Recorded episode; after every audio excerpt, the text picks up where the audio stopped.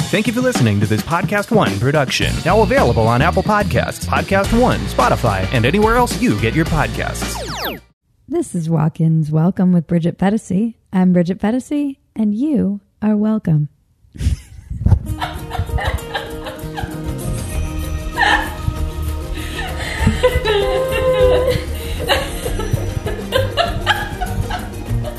you know the drill. Please subscribe, rate, comment, share, reach out, tell your friends, send smoke signals, whatever. We love your feedback and we want to hear from you. this is just you and I getting erotic. I love having a microphone in my hand, It's so erotic. This pressing is, my mouth against it. this is going to be my you most recording? downloaded episode. this is Sarah Shahi, everyone. We're going to get right into it. Say hello. Hi. Don't I sound so erotic? Don't don't we sound so erotic? and suddenly this I feel like I'm podcast- sitting with the queen of erotic right here. this podcast takes just a very strange turn suddenly. Very erotic. And now this is our most downloaded episode. There is something about the headphones and the microphone and hearing your Everyone like, sounds so, buttery- yeah, it's so buttery and like velvety and like, And yeah, let's get into this podcast. yeah, let's just get it on. So did you? You are an actrice, an actor. So they say. So they say. I think you are, I think so, yeah. and you have been for a while. I've Yeah. been grinding. Yeah, I've been grinding now for 16 years. Wow. 16 Since you've been in LA, Since or I've been in LA. wow, Yeah, that's a long time. it is. Did you always want to be an actress? you know i was uh yes and no like it was when i was younger it was either between um being on stage or being a neurosurgeon Oh, i took the easier of the two for obvious reasons why would i use my brain Um, but so um, hot. but it was like uh yeah i mean i was i always wanted to be on stage and i don't know i just i just there was a there was a part of myself that really like came alive and and the first thing i was ever in um i was in second grade and i was an elf in like a christmas play Oh. and i thought i was the star but i was the deep deep background and i That's really remember funny. I remember my and like the like the the production was put up at the at the big high school at the main high school. So I was like in second grade and I got Uh. to be on stage at high school. And I asked my mom, I'm like, "Did you see me? Did you see me? Wasn't I so good?" and she was like, "I didn't even know what row you were standing in. Where were you?" And I was like, "You couldn't see me. I was right in front of you."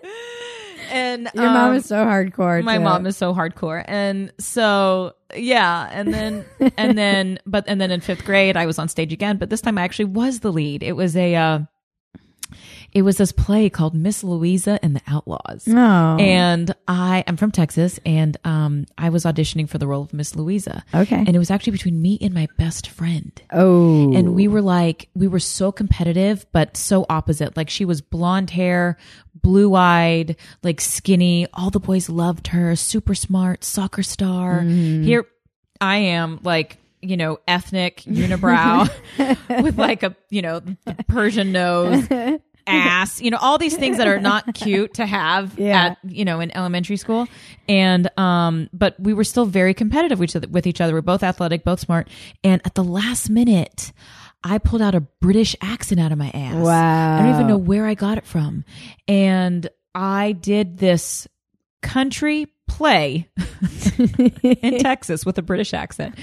And when my mom came to watch it that night, I never told her. She was like, What? Since when do you do a British accent? I was like, I don't know. It just kind of happened. that's amazing. So you know, and I I try to come from or I, I try to come to everything with sort of like a you know I don't know like a spiritual sense Yeah. and I believe in past lives and all that stuff and Yeah. so you know I think in a way I think I was you know I was predestined I was You just- supposed to do this you Yeah. know. That's my it's always weird when you're competing with your my friend wanted moral support for an audition and I grew up doing theater more than anything actually. Yeah. I went to theater camps and that's why I moved here initially. and we it was uh, my senior year and she was a junior and she's like just come and just give me moral support and then i ended up getting the lead in the play Oh my gosh. Oh. yeah and she really wanted to do it because she was like in love with this um our our teacher was like this young super hot guy and she, Oh, you she bitch. wanted to be and but, she but, got but a it, was, role it wasn't your fault though. She got like, a You weren't role. trying to steal that from her. No. Yeah. And what's ironic and weird is that the play was Junkie. And it was Uh-huh. like about all these kids in, ju- oh no, sorry, called Juvie. And it was about all these kids in Juvie Hall. I kind of want to see Junkie. and I was a junkie. And Uh-huh. a year later, I was in rehab for heroin addiction. that is crazy. Yeah. A year Wow. later. And I kind of had researched it and watched all these movies. And I, it, Oh my gosh. it was like the, It's, uh, life imitating art. I'm not sure which comes first. Sometimes. Yeah, I don't know. I think it's all one and the same. You know, I just, I really do think that, you know, we're kind of the creators of our outer universe and we just attract certain things to us at certain times. You know what I mean? I have to be careful about what I joke about on stage. It seems like everything I joke about is pre preceding m- Really? reality. Oh, So I've been man. doing these jokes about like I'm gonna have baby, and, and I've been joking a lot about babies, and I'm like, oh, I'm Are gonna be you are, knocked are up. you using this pr- podcast right now to tell us something? Bridget, are you? Should I make you go Not pee on yet. something? But I do feel like I'm gonna be knocked up like in a year if I keep Mm. joking about it like this because I I joked about getting sober a year before I got sober. I joked about when I got sober. I started do, telling jokes about how I got sober and I was I was like, oh, they tell you that you're gonna like be you don't even know what you're gonna be when you get sober and you could be anything. And I I got sober and I was like, I'm a conservative, and now I'm like. Uh, conservative podcast. oh my on gosh. Fox. So all these But look how powerful you are. Like that's what I keep hearing is I'm like, damn girl, this girl's got or power. is it just knowing Insanity. Yeah, Um, or is it just no, there's a fine line. the there's um a fine line. subconscious? You know, I think it's all the same. Yeah. I think it's all the Well, same. they say that we're just puppets of the subconscious. That's like all the science is really like, free will does not exist. I- But I I can't really get my mind around. it. I'm not smart enough because I'm still like, well, we still make a choice, but then the neuroscientists will be like, no, it's not actually a choice. You already made the choice in your subconscious. Right, right, right. You know, there's another great um you know who Wayne Dyer is. And yeah. Uh huh. So he has this great saying where he talks about how and he got it from someone else. I think his name was Sir Francis Assisi was who he got it from. Um but it was we're not humans having a soul experience. We are souls having this human experience. Yeah. So that definitely goes along with what the neurosciences were saying. You know, that everything is already kind of, you know, whether it's predestined or not. And It's so you know what I, you know, like I went down this road of like, you know, all the hippy dippy shit Yeah. and like, you know, meditation woo. and chanting and, you know, Om Namah Shiva and, you know, Nam Yoho Renge Kyo, Well, you know, we like have all to that do stuff. it Like in it's just LA. like, of course, right? and, um, and then I felt like I was going down the rabbit hole where then I started obsessing about it. And then Yeah. I started becoming neurotic about meditating. And I'm like, Yeah, wait, wait, yeah. wait. That's not the point. And, you It's know, not. and then it was like, well, do I make this choice or do I make that choice? And I just got so fucking in my head that now I'm just like, you know what? I just want to be happy. And I just feel like, and I start, I think about like when I first moved to LA and I didn't know what manifestation or meditation, I didn't even know what any of that shit was, Yeah. right? Like growing up in Texas, you believed in ribs and God. and football And God guns. and beauty pageants. Which, yeah. I did all of them. and guns and guns. yeah, And so, and the five and most coleslaw important and- things, and, chicken fried and cornbread. steak and yeah, watermelon. And um and so like but when I first came out, I was like, wow, I was so carefree. I was so like my energy was nothing but, you know, exploration and excitement and Mm-hmm. you know, discovery and just like happiness. Beginner's mind. And yeah, and it was like, and honestly, things fell to me. You know, I, I started booking jobs rather quickly and, and, and it wasn't because I was sitting there meditating Right. about, you know, my next movie and, or, you know what I mean? Yeah, like it yeah. was just so free. And so, but I was happy. And so anyway, so now I'm just kind of subscribing to that again. It's Yeah. like, you know what? Law of least fucking effort. I want to be happy. Like I went to the gym today. I do Tracy Anderson. Yeah. I told the trainer, she brought all these weights out. I'm like, we're not doing those. yeah, She's like, what do you mean we're not doing those? This is your program. I'm like, no, no, no. I'm going to make my own program. these are these very hardcore, like militant Yeah, Tracy yeah. Anderson trainers, right? Yeah. And, you know, like as soon as I said that, it was like a bomb, like blew up in the studio, like, wait, what? Someone has their own mind. And I'm Yeah. like, you think I'm here to like work out? I'm like, I'm not here to work out. I'm here to have fun. Yeah, I'm yeah. like, I have three kids. I've been up since 445.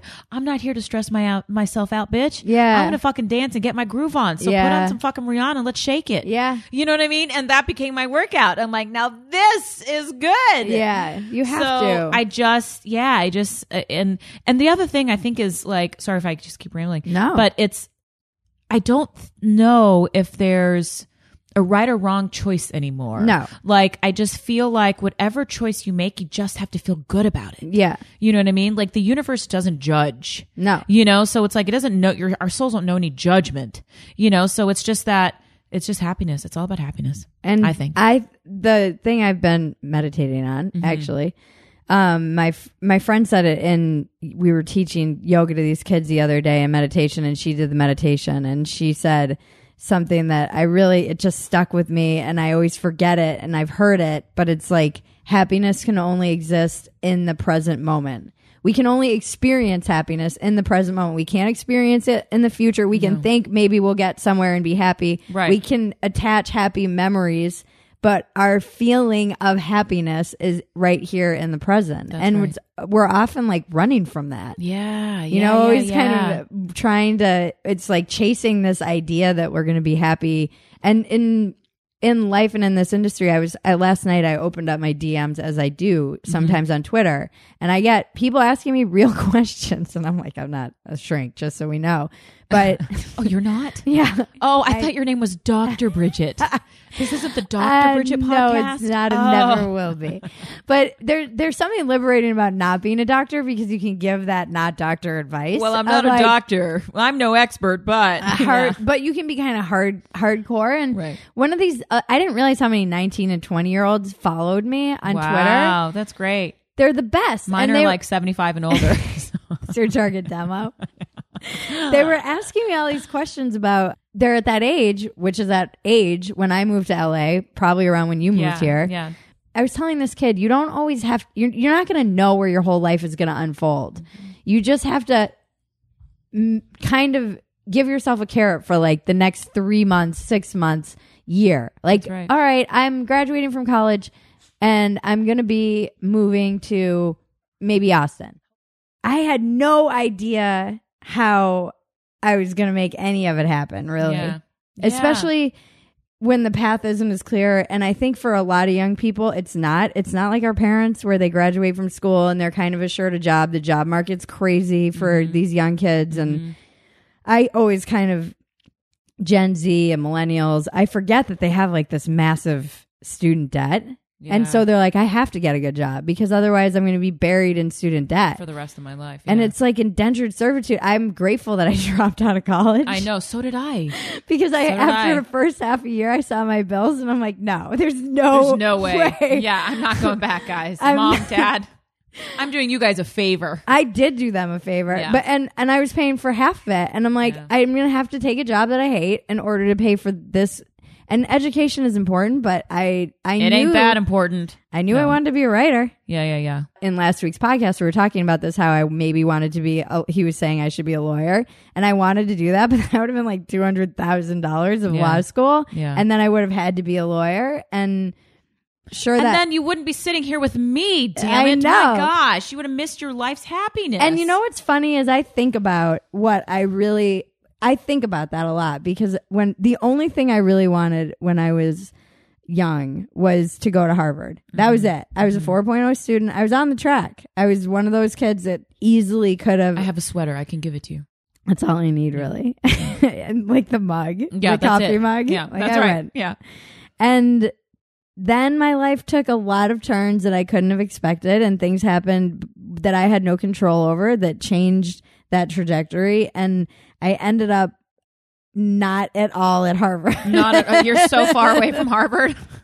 and I wonder what I would, you know, I sometimes I'm like, God, I probably would be on like marriage number two Ugh. to some douchebag. Four kids later. I would be a douchebag. four kids later makes you even more of a douchebag. I would be a douchebag Yeah, if I yeah, went to yeah. Harvard for Yeah. sure. Yeah, I'm kind of a douchebag with no degree and just a, Right. just like the hard knock school of life and waitressing. But you know, I really do think that I don't know, I just feel like, you know, those things that, you know, happened to you. Like I was a I was a Dallas Cowboy cheerleader. Okay, so that's where you I that's kind of what so I had never, you know, growing up in Texas, I wanted to be an actress but didn't really know how to do it Yeah. in Texas. It's not like, you know, somewhere like LA or New York where Yeah. you're around theater or Yeah, anything yeah. like What's the that. path? It's not, you know, your path is to marry a football player or become, you know, Miss Texas. Like, Right, those Are the right. kind of if you want entertainment right industry, that's Right. what you're looking at. Oh, or like the local news or you know yeah, be a broadcaster Yeah. on Channel Five. Yeah. Uh-huh. You know, which I I thought I was going to do that at one point. uh, So, but I I was in a production of um I was at SMU mm-hmm. and I nothing Methodist about me, but I still went to a Methodist school. Yep. and um we forgive you. yeah, I had a full ride, so I just you know, and so. I what went was there- Mm-hmm. it for? Just academics or okay? and academics. And then um, I can't even say it now. I'm like ac- academics. You're like, "N- I read. Huh? I am I SMRT. used to read. Um, and I was in a production of Chicago, and one of the background dancers. Everyone always knew I wanted to be an actress and didn't know how to do it, and I'd always do little off theater things, off you know. And um, and she was like, "Well, why don't you try for the Dallas Cowboy Cheerleaders? Because back in 1995, they were on Saturday Night Live." Oh yeah. So I was like, oh my gosh, that's it. That's my way in. So I tried out. I'd never been a cheerleader in my life. I tried out. I made the team. wow. And then Robert Altman came to Texas. I don't even know who Robert Altman is. He is, you know, the godfather of film. Mm-hmm. And I didn't know who he was Tell tell our listeners who they who he is. Uh, Robert Altman is, you know, he's directed some of the most prolific films in like movie history. Everything from um, Mash, The Player, uh, Pret a Porter. Yeah. I think one of his last ones was um, Prairie Home Companion. Prairie Home Companion. He died shortly after. Um, I mean, gosh, I, I I know I'm living a lot out. But Yeah, you- they can Google it's it. Very prolific. Google it. And um and he and and but the movie that he did that I recognized was Popeye, Uh-huh. the movie that basically almost tanked Robin Williams' career. So so yeah, so he came to Texas to film this movie called Doctor T and the Women, Mm-hmm. and he used our rehearsal facilities at the Cowboys Ranch as his set for two weeks because Ah. Liv Tyler and Kate Hudson were cheerleaders in the movie, Okay. and the girls were background. We were background dancers in the movie, and Wait, Kate Hudson. Kate Hudson. Kate Hudson, Kate Hudson. Wow, was she like twelve? She was probably No, she was she's pretty like our young. age. Yeah, Yeah, yeah. She's like yeah, like 20, 21, Okay, 22, yeah, something yeah, like we're that. around you the know? same age. Yeah, And then yeah, and I I didn't really know who he is, but you know, as fate would have it, like we really got along and Uh-huh. he really took a liking to me. Mm-hmm. And he was like, it was the second to last uh, day there. He was there for a couple weeks and we talked every day. He was like, What is it that you want to do? And I said, Well, I want to become an actress. I just don't know how to do it. Never once thinking this is somebody that could help. Yeah, me. yeah. It never occurred to me. I was yeah, so naive. Yeah, yeah. And then, and he was like, well, I think you have what it takes. I think you should move to LA. Wow. So I was like, oh boy, LA. oh wow. You're like, And I was golly like, gee. Golly The gee. big yeah. city. Oh shucks. Me? And so um I was so I went home that night and I Googled him again. I'm like, who is this guy? What does he know? And I see all the movies, don't recognize any of them, but then I'm like, oh, there's Popeye. and I'm like, Ma, the guy who directed Popeye is telling me I got a shot. Like, I should go. So I quit the cheerleaders at that time, which was not a great thing to do within the organization because I don't think anyone had ever really just dropped out of being a Dallas Cowboy cheerleader because it was a very it's a very big deal in Texas. And uh and you know, the women take their profession very seriously. Yep. And then And you um, being the long-standing cheerleader that you had been. Exa- right, exactly, exactly. Like it would, you know, for me, it was a stepping stone, and Right. that's exactly what it turned into, Right. you know. But yeah, and then I, I quit that. I quit everything, quit school, and moved out here. How old were you? twenty? Wow. Yeah, we did come I had the same just age. turned twenty. Wow. and you know and and never looked back there was never i Wow. remember people would ask me they'd say so what is your what is your plan b People ask me that all the time. and I, and I didn't know what plan B meant. Yeah. I was like, what is a plan B? They were like, well, what happens if you don't make it? And Yeah. I, I remember this, it was so, I was like, just like you say, oh, well, the sun comes up every morning. I'm like, oh no, I'm going to make it, yeah. you know? And it, you know, and of course now I still feel, I'm still hustling and there's still Yeah. a million and one things that I want to accomplish that I haven't, but like, it was just it there was no doubt. Yeah. It was so clear. My I had my mom ask me that question, and a lot of people have asked me that question, but I was like 33 at 35. Yeah. I mean, I had a guy that I was dating, and he was like a bazillionaire, and I left him to come back because I was like, I I'm retired basically with you, and I'm not pursuing. I know I'm amusing for you, like your little pet monkey, but Yeah. I'm still not pursuing what I want to pursue, and it's always going to haunt me. And he's like, "Yeah, but what happens if you don't make it?" And then you're just like a waitress, and I and you know that is terrifying. Yeah. That that terror is what drove drove me. There's so much terror in that, r- like leap in the net will appear. That's right. Sometimes it's years before the net. That's appears. right. That's right. But I think the thing is, is as long as you stay true to you, Yeah. that's the thing. Is I think is as long as you stay true to you, I don't think you know if I can use the term universe, the universe, our souls, whatever, whatever you would believe, God doesn't want us to like starve and be miserable. Yeah. So even if we do have to hit our bottom, and that's where we. You know, that's our leaping point. I just feel like as long as we stay true, then the net will appear yeah. you know Where And there are there's moment- no judgment there's no like everyone and everyone comes to that at a different time in their lives I struggle with this a lot because a lot of it's just luck and a lot of it is like right face, right place, right time in this Right. industry, but also just, you know, I I would say the pushback within my own brain that Yeah. happens when you're like, no, you got, you know, the universe doesn't want us to starve. It's like, well, a lot of people do starve. In the i know world. exactly And- no it's true And then I I have this survivor's guilt just being in sobriety. There's Mm-hmm. a a woman OD'd like two months ago that I know who was in the program and knew, and I'm like, well, why did I get it and she didn't? What Right. what's the difference? So, so a lot of it is like, is it just like luck and predetermination, like you said, Yeah. like fate that we're just supposed to? i just you know my my dad basically i think he committed suicide but he was miserable like I, I don't know about you know the girl that you knew but i just feel like everyone has such a different path Yeah. you know what i mean and it's and i and i really do you know this is a hard one for me because i am very competitive and i compare myself a lot to other people Mm-hmm. i think i really do think the only worthy competition is against yourself Oh, totally. you know and it's and you should never be concerned about what other people are doing or you know because the way to get ahead is is to challenge yourself it's not about other people but but i also do believe in a healthy dose of fear yeah. i think that's good for you Yeah. I You mean, it, it motivates me more than I like it to, but Mm-hmm. it's also, I wouldn't change anything. Yeah. Although, th- when I sit here in this conversation that we're having, thinking about it, it's like, well, I'm still riding the rails of poverty and that I'm doing what I love. But if, like, suddenly the economy collapses and my Patreon is what's somewhat Mm-hmm. supporting me, that's a disposable people, that's something that people are going to tighten their belts and right right right save their money. So I'm still not out of the. yeah i, I get But I that. can't And live like that but you can't live like either. that but then you have to understand that if that happens then something else is going to come to support you Yeah, I, I, and You know. that has been the case. yeah I'm, and that's what I was saying to Sam, your yeah, sister, yeah and my roommate, is that she was like, I don't know how the fuck you do it living freelance, like month Yeah. to month.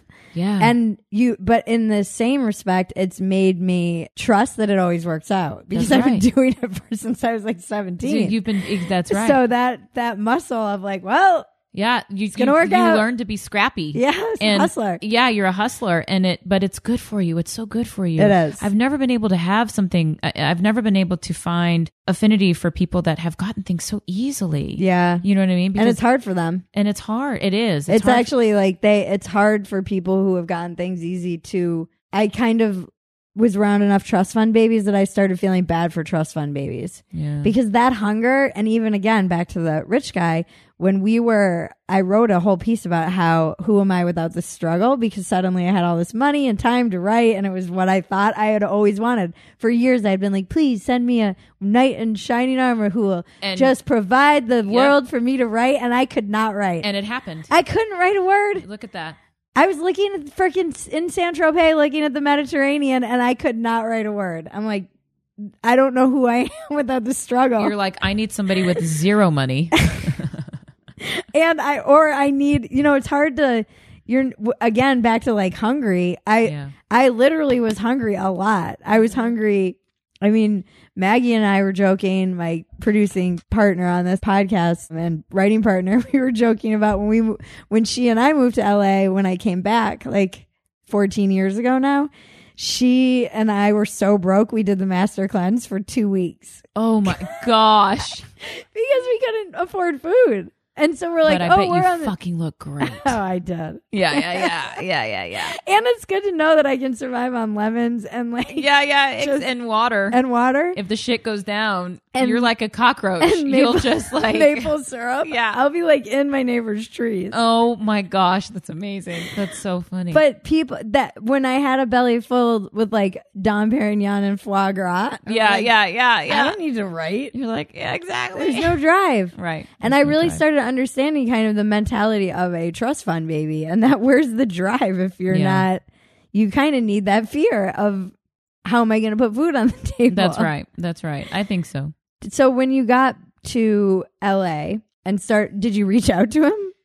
Uh, yeah. How did Well, it- yeah. What happened was is so he was like, you know, I think you've got a really good chance. So I he gave me his office number and his cell number, Oh, and he was like, when you come out to LA, call me. I want to help you. God, it's amazing. So I moved out in 2000 and um, we were playing phone tag for about three, four months. And I got a, a manager by the end of my first week in LA. wow. I kind of did that thing. Remember that movie Mermaids? I used to love that movie growing up, where Cher, she would decide what city they would move to next by Uh-huh. like they'd bring out the map and Uh-huh. then she'd close her eyes and she'd like take her finger and she'd just randomly point somewhere and then that's where they would move. So that's kind of what I did in terms of a because I was like, well, I've never acted before. I guess I should take a class. So I was like, where do I go? So I just randomly picked this teacher Wow. and he thought I had something, and then he introduced me to my first manager. Wow. And it was yeah. So that by the end of that first week, I had a manager. I was going out on auditions, and talk about being hungry. I went. My first audition ever was this like producer session, and they had all these hors d'oeuvres and appetizers laid out for the producers. I thought they were for the actors coming in, so I go in the back. In the back of the room, and I'm like, I'm like, hi y'all. I'm like, how are y'all? and they're just looking at me and i'm going in the back and i'm just filling myself my plate up and with like you know chicken and strawberries and toast I and love crackers it. and cheese and grapes and i'm like oh my gosh this is great y'all are so nice and and they're just silent and i think somebody was like would you like to try the scene and I was like, "Oh yeah, sure." And then someone said they were like, "You know, how long have you been acting?" And I said, "Oh, I just got here on Tuesday." and they're like, "Where are you from?" I'm like, "I'm from Texas." Have you heard of Robert Altman? I'm like, "He said I should try this." And That is hilarious. literally their jaws. I mean, I think I heard them like hit the ground, you know? And so what happened was is every time I'd go in a room, you know, I had a very green uh, energy that I carried with me. And, you know, people would ask me the story of how I came to be. Yeah. And, um, and I would tell them about Robert Altman and then they would all say the same thing. They're like, do you know who that is? And so little by little, they started giving me this education of who he was.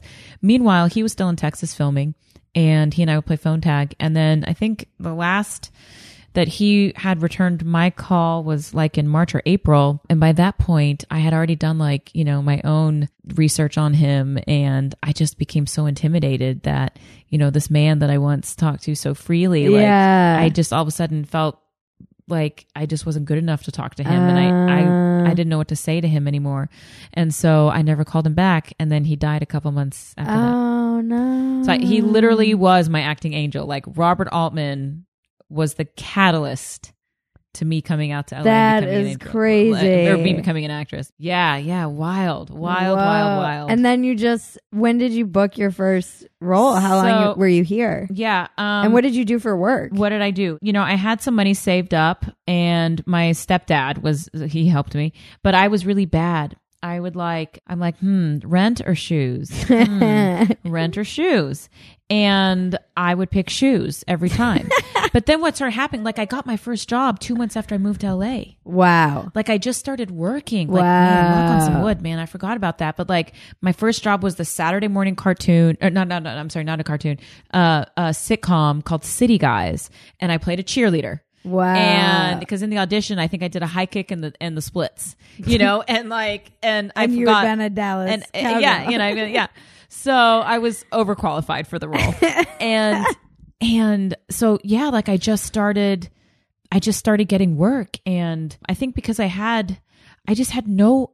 I had no worry at all. Yeah. I don't know how or why. Like looking back, I'm like, I'm a fucking idiot. Yeah. But like, It is that like naive greenness. yeah, it's that naive greenness. I had never, I mean, I think my first check was worth like, you know, $2,000, like Yeah. $2,500. Yeah. I had never made that kind of money Yeah. before. And I was like, what? Yeah. What? You know? And I was like, oh my God, you know what I could buy with this right now? like all the makeup at CVS. Like, I mean, and Yeah. I love drugstore makeup. So I was just, and then, and then, and then my money would be gone. And, um, I'm like, oh shit, what do I do? And then my mom, you know, would be like, you know, how are you on money? Let me, I'm like, I'm good, good, good. And then next thing I know, like another job would come, another thing would come. And then my first big job was this show called Alias. Mm-hmm. I saw you in that. Yes. Oh yeah, yeah, yeah. I was watching Yeah. it recently, rewatching it because I love it, and I was like, "Oh my god, I didn't know you were in it." Yeah, I yeah, think yeah. it's a little Sarah. baby, baby Sarah. Yeah, I used to bleach my eyebrows back then, and I believed in tanning beds.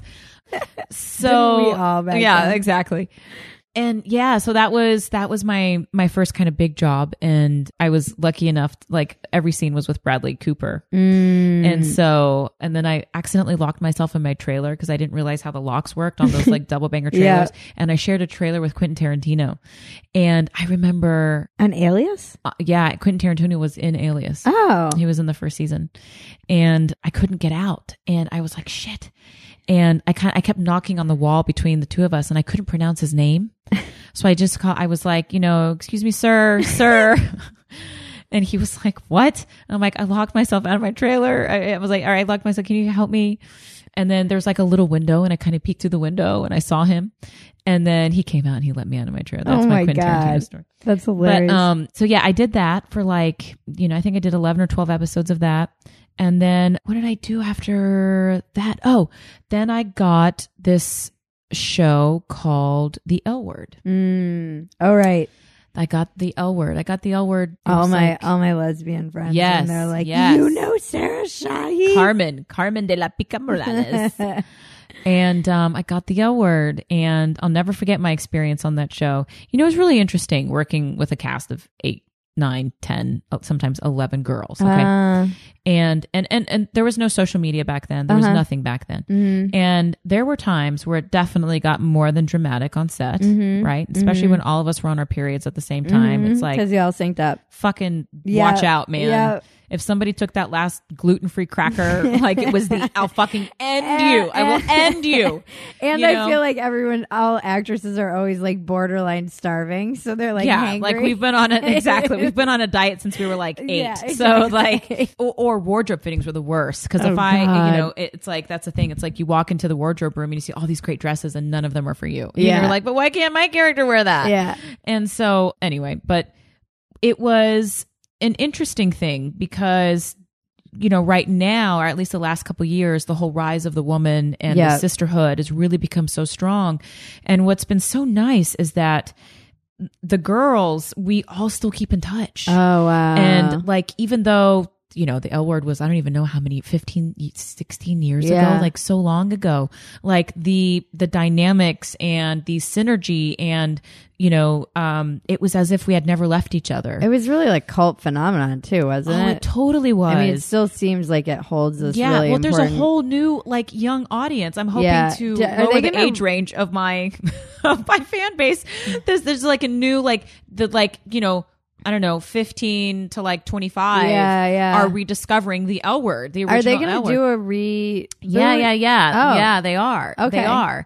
And all of us are, you know, are being talked to Oh, about coming that's back. amazing. So anyway, so it was really cool and you know, and at the time, you know, I'm from Texas. I didn't know what a lesbian was. Right. You know, I had never heard of it. Yeah. And when I heard that I went in on this audition for the show called The L Word. I thought L meant love. and I was like, You are just adorably. This whole And- thing is like you've just stumbled into all of this just by being like an adorable. Like I just kind of, I, I just didn't. Well, but it's that one of those things that like you just never know what something is going to turn No. into, you know. But yeah, it so does mean love. it does, it does, it does mean Mm, Yeah. love, Bridget. I L you, I L you.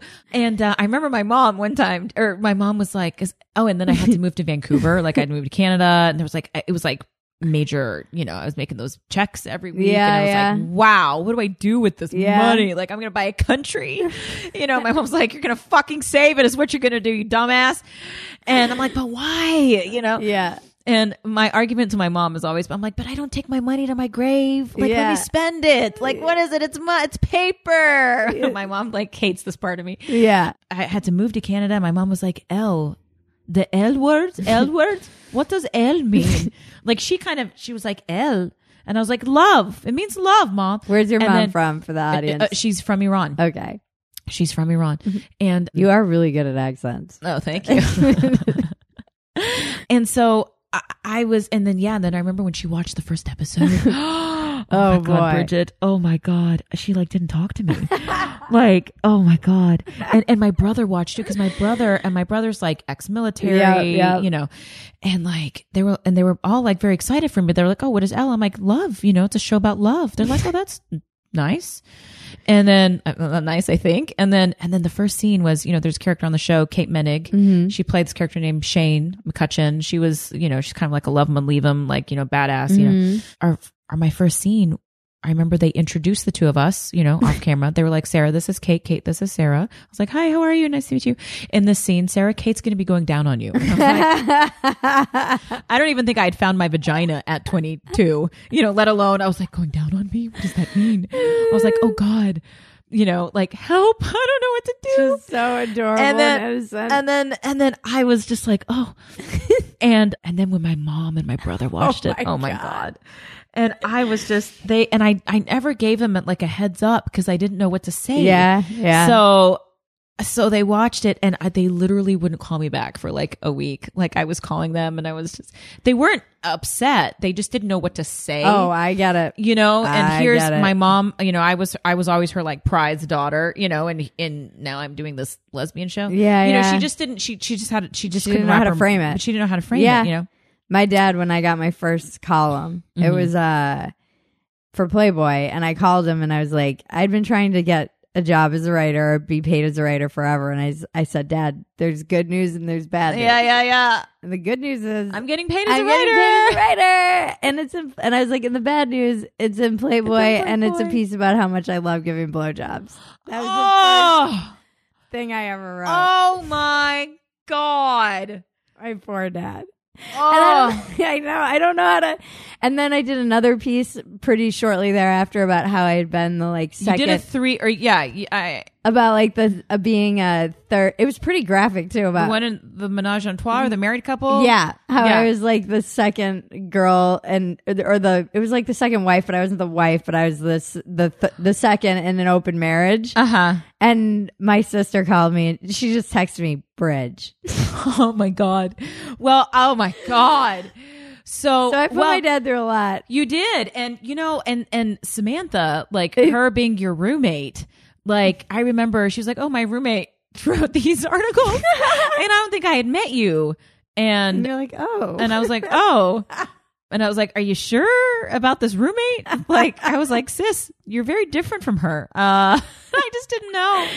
That's, but, I um, know. I would imagine that if someone, But drew I have me to in- say, you have you have an incredible take on all of that stuff. Thank you. You are so like I loved reading them because like not only did you frame it like in a very entertaining way to read, but and it was very descriptive, but you have such an open you know, like you were saying earlier, like you're you're you're tough. You know what I mean? Like if someone gives you bullshit, you just don't fucking take it. You've Yeah. got this like, you know, it's a very, it's almost like a, uh, I don't want to call it like a matter of fact way of looking at things, but you have such an open and honest and like it's so raw.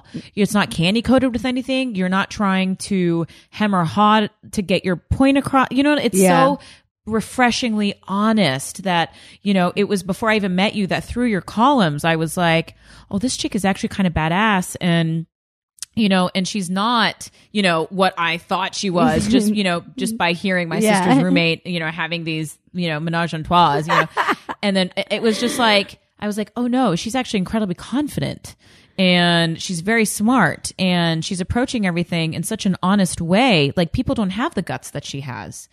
And I just, yeah, I, I mean, I, yeah, I thought one thing and then I was like, oh no, no, no, no, no. She's a badass. But And- people probably thought that about you when you did the show. I think you know you get you put yourself into like a, a character like Mm-hmm. this or in a show like that, and then not everybody, whether you did it accidentally, yeah.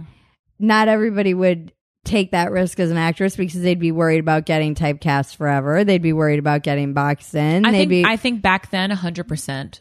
But but I, I also didn't know what I was going into. I thought Mm-hmm. Yeah. it was a show about love.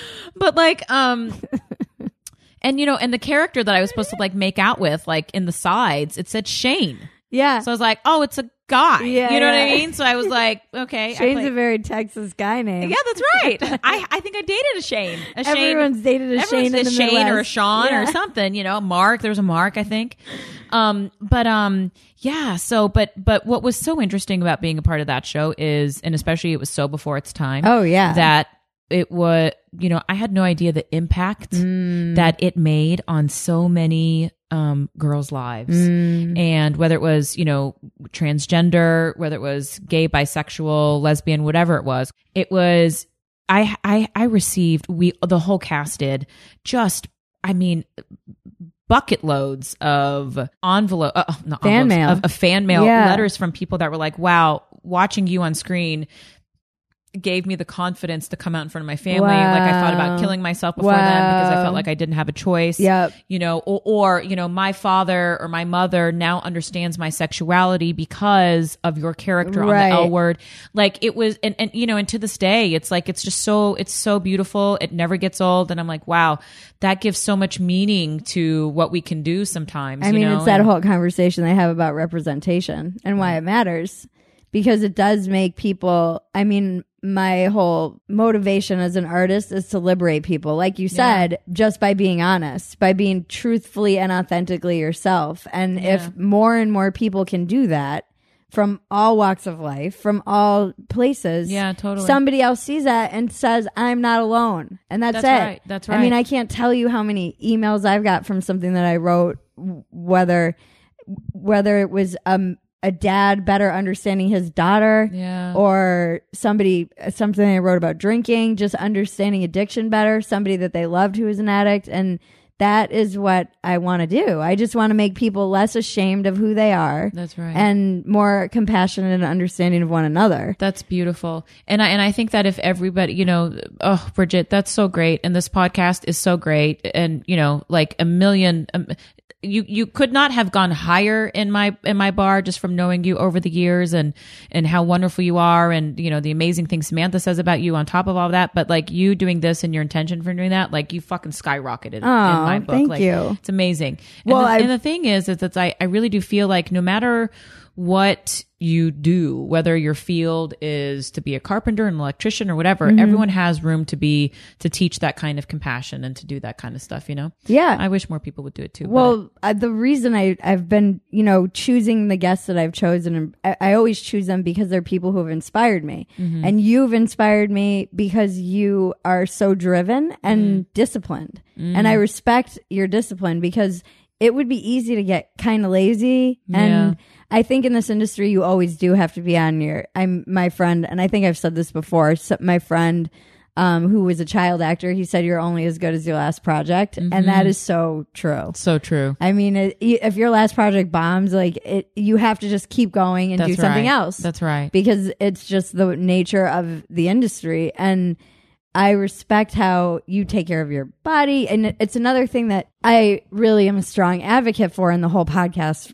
Really, the intention again is to get pe- help people get out of their own way and Mm-hmm. their own bad habits. So, how do you stay motivated? How do you stay out of Yeah. self pity? yeah, yeah, yeah, like- yeah, yeah.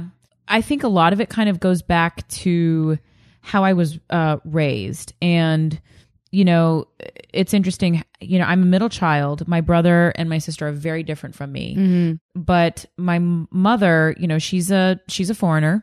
She started her own business. My dad left when we were very young. My sister was just born the day my dad disappeared. Prior to that, my mom and I were in and out of women's shelters. Wow. So it was it wasn't always a happy childhood Uh huh. but I think I picked, you know, that journey for a reason. And, and I think it's part of what's made me kind of tougher now. Mm-hmm. And, but she always, you know, she came from a culture where women tr- were treated like second class citizens. Are Right. still treated like that. Where Right. Mm-hmm. women were denied an Mm. education. And she was somebody that was so adamant and so impressive in her, uh, intellect that she ended up going to college at 16. Wow. So so when she came to America and then she had me, um, it was I mean, damn. I mean, I had to have a four hundred one k by planned out by the time I was ten. Yeah. you know what I mean. It Yeah. was just like you are in America. You are getting these you know choices, these- these, Opportunities. opportunities Yeah. that I never had. Yeah. You know, so They come from a literal patriarchy. Exactly, You know, that's exactly, Why when I yes. hear a lot of the talk here in Yeah, yeah, America, yeah. I'm like, come You're on, like, Put it in perspective. Yeah. Like that's true. You want to hear patriarchy? Yeah. Like my mother has stories that'll make your head spin. Yeah, You know what I mean? yeah. And the way the education system was back Yeah. then, you know, they would beat the kids if they got their math homework wrong. Yeah. So it's just like so much harder. So she really instilled this drive, drive, Mm. drive. And at the same time, my mother is very beautiful Mm-hmm. and she always took care of herself. And, you know, when I was like, um, she's going to hate that I'm saying this. She's going to deny this, but I don't care. Um, she was very fem, is very Mm-hmm. feminine. And, you know, she was always trying to teach us that it's okay to be feminine, to Totally. celebrate your femininity Yeah. and that there's no difference between like your boob and your hand. Mm-hmm. And but what she used to do, she used to come out of the shower, sit me and my sister down, and dance naked for us. and she put on like belly dancing music, guys. Uh, and she would make us watch her. We had to watch her for like a good three minutes, like just watch my mom shake it with her bush, and like she's gonna kill me. But like. And she was just, uh, you know, and I, I kind of understand it in a way. Looking back, it's like, you're just you know it was a house full of girls my brother was Yeah. already gone and she was just kind of celebrating who she was my mom and- did the same thing. Yeah, okay. honestly. All right, thank God. You're not alone. And my so- mom, uh, there were four girls in our house, and Okay. Mm-hmm. she was very European mentality. And so she hated the like puritanical. And I mean, Lord knows everyone knows I show my boobs online. Yeah, so yeah. I, ge- I definitely have that. I resist that um, Yeah. Puritan, the Yeah. the mentality that like oh we need to cover everything up and i'm sure coming from a culture where there is a literal patriarchy you're like i'm free like yeah yeah yeah Tata's out. exactly tata's out and my mom just wanted us to be comfortable being a woman in our body and celebrate it That's same right. thing That's so right. i Same thing. i grew up with uh, like that too That- we always used to be like mom come on I, I know, Like- right? You don't want to see your mom's tits, like they're gross. But like, um, but anyway, so it was. So I got a lot of uh the things from when I was a a, a kid. Like I used that a lot as I became older. It's ho- it's tough because as an actress, I hear no a lot more times than I hear yes. oh yeah So it's not always, you know, it's hard sometimes to pick myself back up and to keep putting myself out there. Yeah. You know, especially because, you know, we're getting paid to be vulnerable, mm. you know, and it's like, and that's my job is to be vulnerable. yeah And when you put yourself out there and then you're told, you know, either A, that wasn't that wasn't good enough or you know b you did great you were the best person that walked in yeah but we're going to go with a bigger name or but Right. we're going African American or but you don't look American enough. It's interesting too with acting because you are the product and it's so hard to not take it personally. 100% and that's the thing. It's like I, you know, y- I'm always like, all right, well, if it's not this, you know, okay, I guess making room for something better, you know, and so Yeah. Oh, you just keep coming up with all these little mottos to make yourself feel last better, week I right? was saying this to Brian. I was like, rejection is God's protection. Exactly. There you go. And it's You like, know, it's I don't know if we I could just write a book on the different like mottos, the things that we Like say the to make tricks ourselves you feel tell better. yourself. You know, I was up, up most recently for this. We um, should write that book. I know, I know. No kidding. Hey, hey, we got it here. Here did. first, here first. Um, I was most recently up for this Nicole Mm. Kidman movie, and for the longest time, man, it was me, it was me, it was me, it was me. The director brought me back. He brought me back again. He was like nothing but, you know, saying glorious things about me to my agent. And literally on the day that we thought we were going to get the offer, I didn't get it. And I was, li- and I was There's so, so, many moments like that. there's I like I feel like my life is riddled with Ugh. them, you know. For me, acting, it's like I I just love it. It's Yeah. something that I you would- have to. I yeah, exactly because You- the, the rejection is too hard. No. but it's just I I don't know. I'm addicted to it. It's like a drug for Yeah. me, you know. So yeah, I just do it. I love it, and it's interesting because the ones that you know, my, I'm at that place in my career where, you know, I kind of get like half of the things I get are offers and then there Right. are things that I still have to go out on. Right. And I don't know, you just keep going and you, and you just find that strength because you said, like you said, it's that drive, it's that fear. It's, you know, it's all, it's, it's my life's, um, goals, you know, it's everything I've ever wanted to do when I was a kid And you have three kids. and I have three kids. So Yeah. I, I like have to make sure they can eat and put Yeah. a roof over their head. But did they did they did having kids motivate you in a different way? You know what? Ha- no. Yeah. Having kids didn't motivate me differently because I was always insanely motivated. Having kids deepened my work Mm. because How old are they? the oldest Wolf, he's nine, and then Knox and Violet.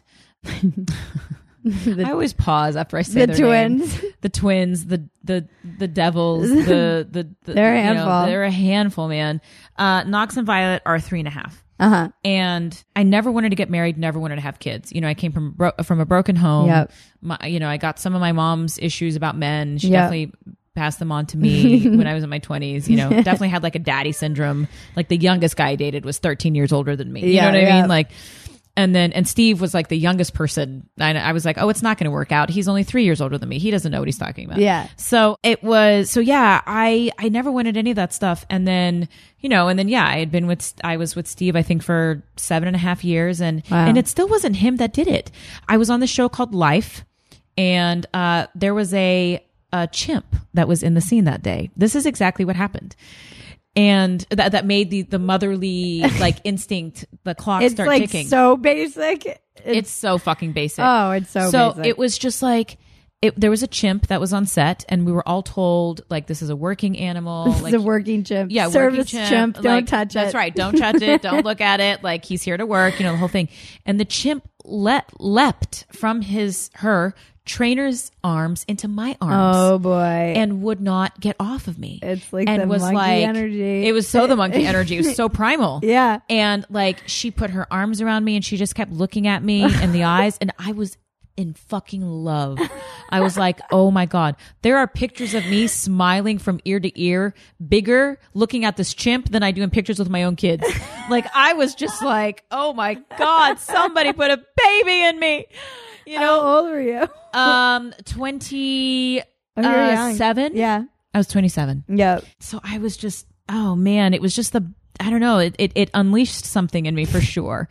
This and is the greatest story I've ever heard. yeah, it was the monkey did it, the chimp did it. And then, yeah, it was just amazing. And, And then you got pregnant. and then I got pregnant with Wolf. What kids do, you know, it's the most emotion of anything I've ever felt. Yep. So it's the most fear, it's the most love, it's the most joy, it's the most angry. Nobody can piss me off like my son Yep. when I know he didn't that he underperformed he didn't live up to his potential Mm-hmm. or he lied to me or you know and and and also i fear i'm in a constant st- like i'm Yeah. here but i'm also thinking about okay the nanny's got them at the park and what Yeah. if this happens and I hope she doesn't get into an accident. I blah, blah, blah, Yeah. blah, blah, blah. you know, so it's just like what is that quote? Like having children is basically like letting your heart walk outside of your body. hundred percent. Yeah. And it happened and I've got three of them now. Yep. And and but it deepened my work in a way, you know, it's like I'm feeling things that I never felt before. And also now when I take jobs, I really have to is you know, is this worth it? And then and then another added thing, which I guess you were asking if it added to my motivation, and it kinda does because I'm like, okay, if I'm gonna take this job and it's gonna be away from my kids, I better fucking crush it. Right. I better come home with a goddamn success on my hands. Then. Right. You know what I mean? Right. So- and I think it makes you reprioritize. Hundred percent. So you're you're eva- evaluating projects differently. I'm than- evaluate. I'm looking at things differently. It's like if it's if it's you know there was this one project it kind of shot really close to, you know, um, uh, Thanksgiving, and I was going to have to miss Halloween, and there were all these things, and you know, knock on wood, like I'm at a place where I can be somewhat picky, so I was Yeah. like, yeah, no on that Yeah, one, yeah. And, you know, and if the kids are you know if they really are going through a phase and they really they need me they you know which kids do and and then yeah i just i just say no to things Do you, know? see the performer in any of them or all of them? i see it in my daughter Mm. big time yeah. Yeah, she has never walked by a mirror she didn't like. and she has about 5 costume changes a day. and, you know, when she we're is like a little diva already. Oh yeah, It and when, is when we hilarious. when we're in the car and we're singing, you know, trolls or Rapunzel or whatever, you know, she literally yells at me and says, "Mommy, shush, only I sing." Oh boy. And yeah, A Star So- is Born. A star is born. That's right. Would you ever let your kids act as kids?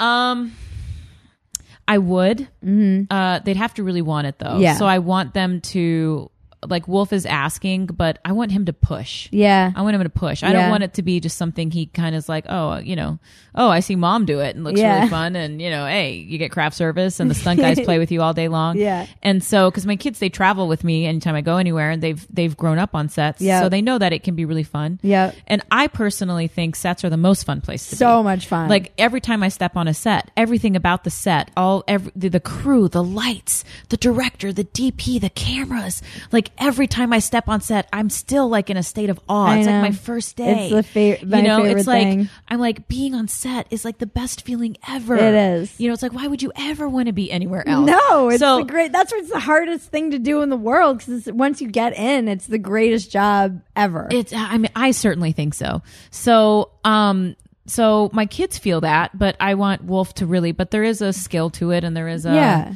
you know thing and it's that- hard when you're kids. Yeah, it's tough when you're kids. Although so- I think it's different when it's a kid who comes up with their parent who's in the industry, Yeah. than a kid who has a crazy stage parent. that's true. That's true.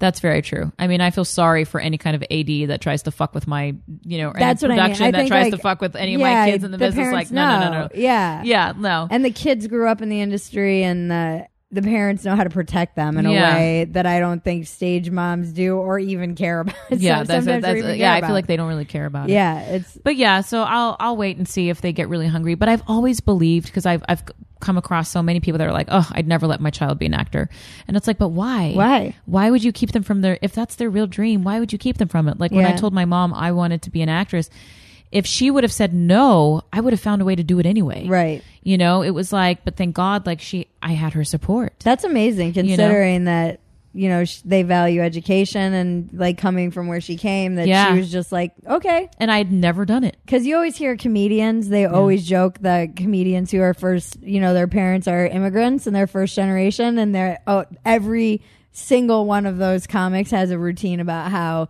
like oh that's the that's the last thing that their parents Right. wanted to hear like you're not going to be a doctor or scientist Right, right, Like, right. we moved to america so you can become a fucking comic are you crazy? right. That's it's not funny. happening There, my mom was definitely the black sheep in her family. Mm. She was. She was. I mean, all her other brothers and sisters. A lot of them are still in Iran, and they still think the you know the only thing to be like if you're not an architect, engineer, doctor, lawyer, Yeah. like you're a waste of space. yeah So she was really the black sheep in their family. And we'll, we'll wrap up. I always ask the same last two questions at the very end. Was there a time where you wanted to like give up? Where you were, you asked yourself what you were doing? Was there ever like a dark night of the Yeah. soul for you? Yeah. Uh, like a month ago, and Oh. then a month before that, and then a month before that, and a month before that. Um, Constantly. because I just feel I feel so vulnerable, you know, and Yeah. it's like and then when something doesn't go my way, I I absolutely can get into patterns of self-doubt sometimes Mm. and you know, I think someone asked one time what's the most daring thing you've ever done and it's like believing in yourself. Yeah. You know, I think Yeah, that's me too. you know because it's it's it's we're flawed, we're imperfect and you know I love and that. yeah, and it's just it's yeah, I feel like that all the time.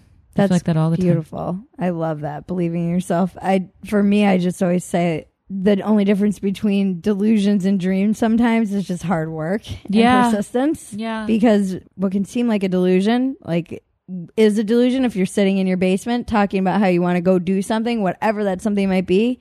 But if you're taking steps to do that thing, it suddenly is more of a dream. There's a another great. I don't know if you know who Abraham Hicks is, but I'm a huge fan and I listen to her a lot because she breaks down spirituality in such a simple way. She really believes like sh- law of attraction, all those different laws. She's like it just really all it- it's just the law of least effort. It's the least effort, you know, like Yeah. trust, trust, trust, trust, trust.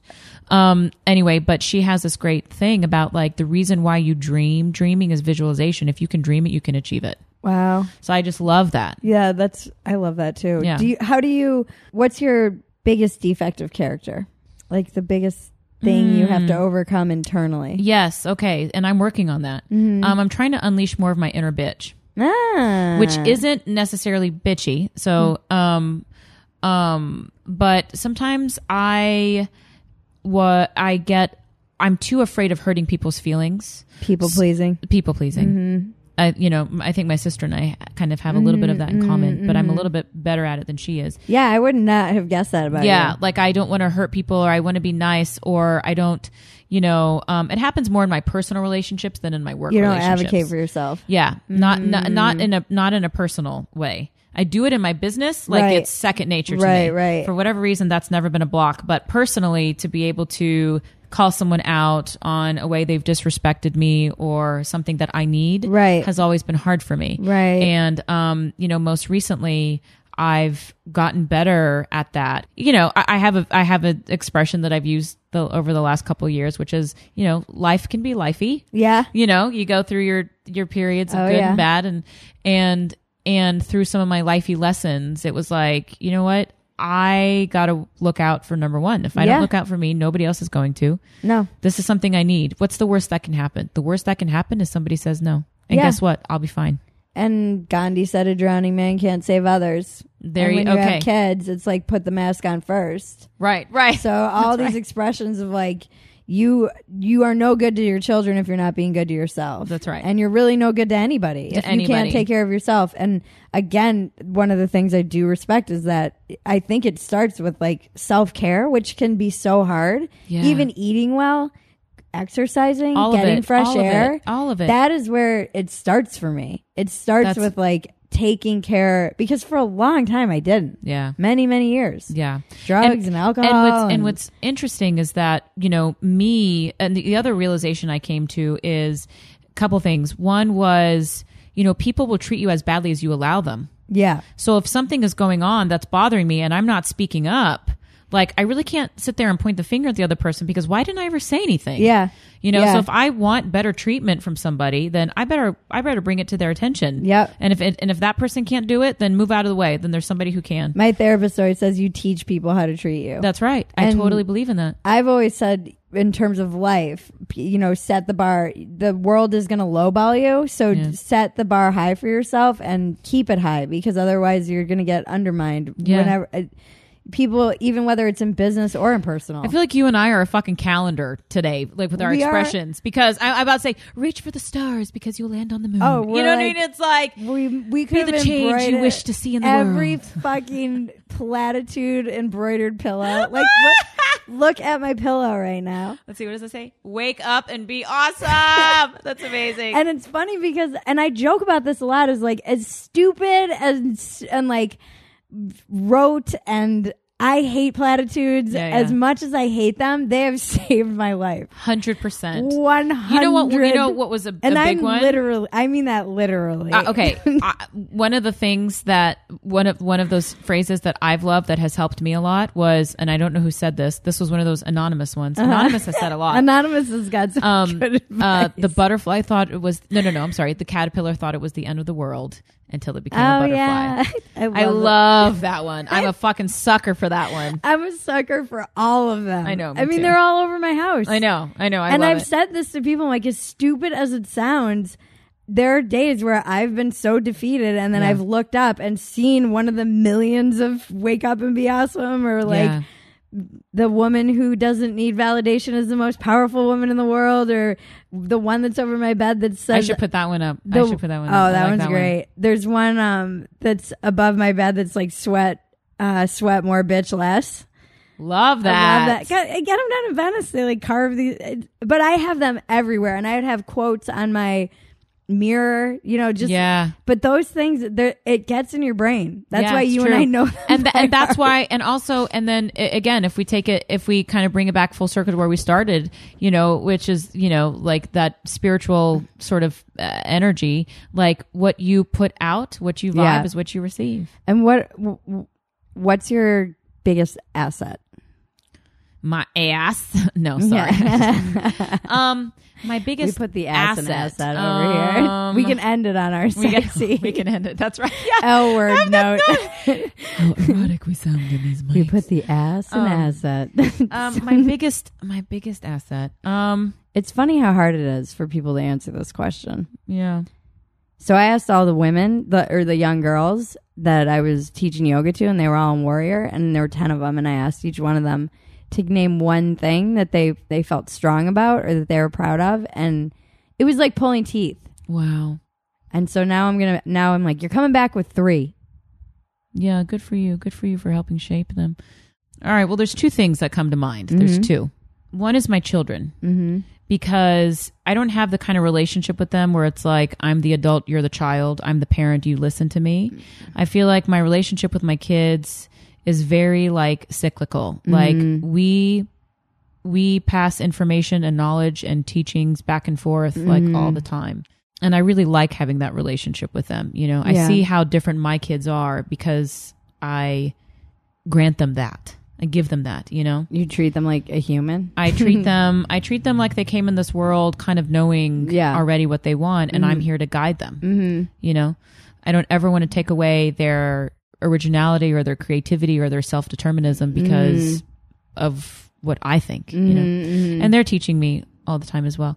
And then the other thing that the other word that kept coming to my mind was courage. Mm. Because I don't think courage is not having fear. I think courage is having fear, you know, but doing it anyway. Yeah, I think that's a famous think- quote. I- too. Fuck Ah, off. I think it is. I think someone said that. I think you're right. and it's I've just said it so long. I think I've said it. It's like, no, it's mine now. Exactly, Sarah Shahi. That's where you heard it. Fuck you, Churchill. Yeah.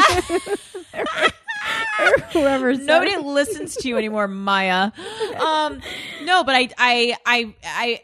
It took me a while to understand what that meant because I thought courage meant just not having any fear. Yep. And then I realized in my life, whether it is personally, whether it is business wise, how many situations I've been in where I've been afraid to speak up or I've been afraid to do something because I didn't know what it would, you know what the outcome would be, but I went ahead and did it anyway, Yeah. even if even if my voice shook as I Yeah, said the thing, yeah. even if you know it caused a fight, but then the outcome was a good thing.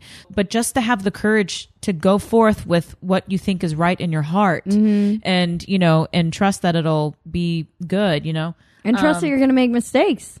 trust that you're that's going to part make of it. mistakes, and that's oh yeah, and that's okay as long as you learn from them. Here's another fucking quote. it's never as long as you learn from it, it's not a mistake. There's like not been an original Have word. you out of my ever mouth. had anyone on your program with as many like fucking anecdotes as I have between the two I of us love at it. least? One of the things that I wrote and repeat all the time is um f- on my fantasy site originally before I went bankrupt, ironically, That's funny. is trust your mistakes. Yeah. I trust my mistakes. I trust that I'm they're teaching me lessons that I need to learn. yeah. a And good- that's that's good. a- that's an original. That's an original. It's mine now. Yeah, you'll be on like Ellen. You'll be like, you know what, Ellen? I've always I, I came up with this thing back before I went bankrupt. I, I wrote it actually in one of my columns. Trust your mistakes. And I do. To this day, I trust my mistakes. I love you. I love you.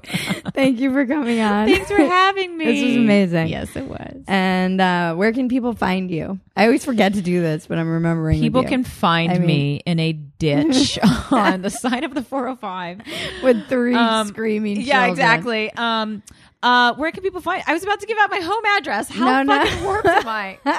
Don't do that. No, um, I'm on um, Twitter and Instagram. All right. Um, at uh, at, at Sarah Shahi. okay, you're easy. All right, I'm easy. Love you. Love Oh. Thank you. Bye.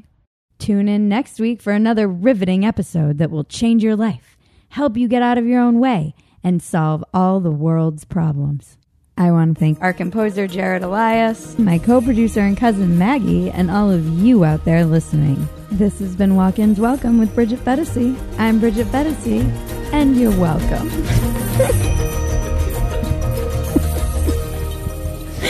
it's the dumbest line.